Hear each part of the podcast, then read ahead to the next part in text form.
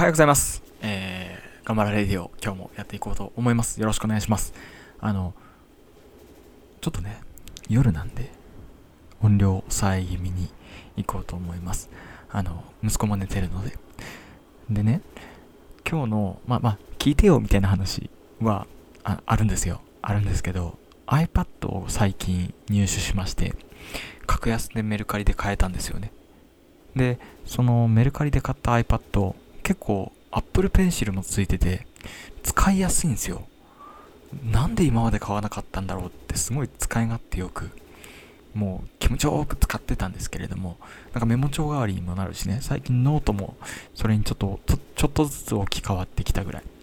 で、そのメモ帳代わりに使ってて、オンラインの家庭教師とかでも数式とかね、書いて、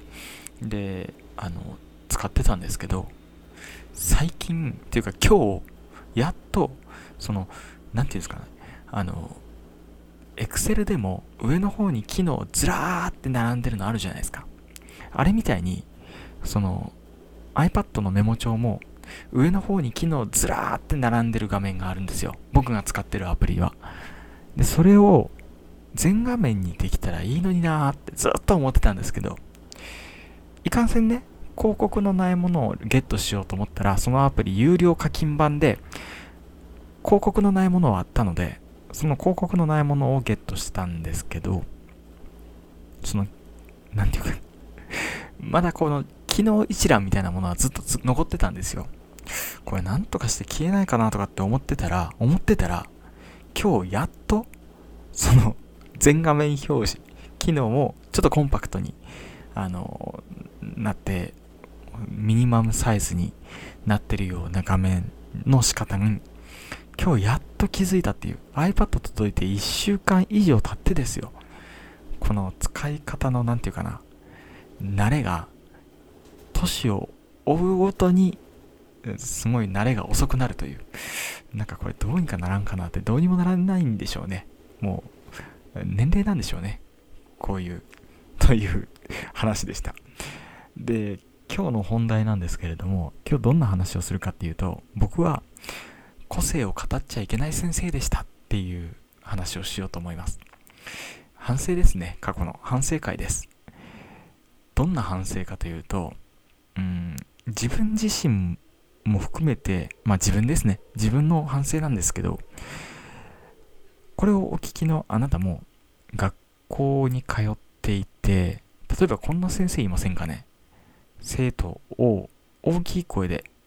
威圧感たっぷりに怒って自分の言うことを聞かせる怖い先生出会ったことありませんか？そしてその先生が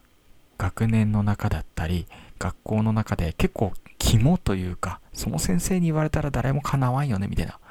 生徒はおろか他の先生すらその後は何も言えないみたいな。かぶせて。なんかそんな先生っていませんでしたかね？で、僕が思うに、そういう怖い先生が指導力があるって言って、学校の中で中枢を担っていったり、肝になっていくような、そんな学校、そんな環境は、個性なんて潰されちゃうんですよ。あのなんて言えばいいかな。あの、個性ってって語れないでしょ。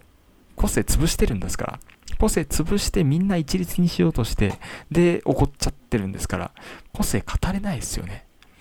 で、僕自身も、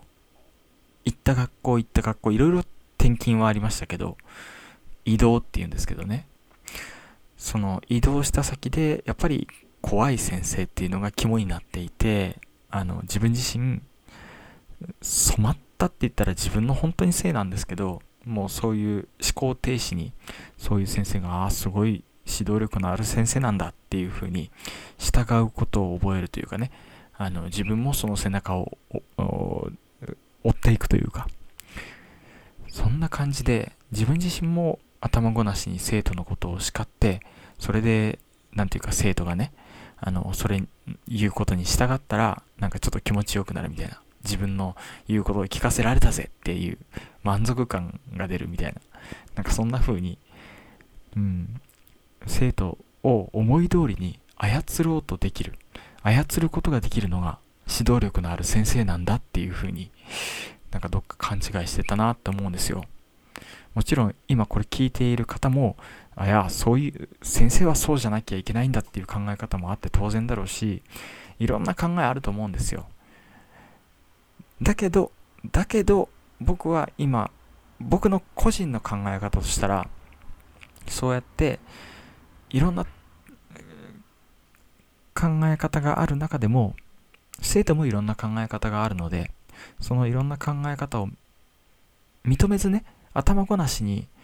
叱っちゃってであの自分の思い通りにコントロールしようとする。それが指導力のあるっていうことなんだって思ってる方は個性語っちゃいけないと思うんですよ。個性なんていう言葉を使っちゃいけない。だって自分は個性殺してるんですから。これ僕ね何年か前の自分に言ってる。お前は個性語っちゃいけない。だからいろんな本とかいろんな文献いろんな知見を読んでいろんな人に話を聞いてで自分なりの先生像っていうものをちゃんと見極めてほしいっていうことを思います。それは先生だけじゃなくてもう人の上に立つ人だったりとか人の前で喋る人だったりとか、えー、もっと言えば人をこうマネージしてマネージって何とかして目標達成させるようなそんな立場の人ならあの当然というか、えー、そういうことをいろんな意見があるんだっていうことを踏まえた上で、ま、最低限人をコントロールしようとしてないみたいなそういうところは抑えとってほしいなっていうふうに過去の自分に向けて喋った反省会でした。また明日。バイバイ。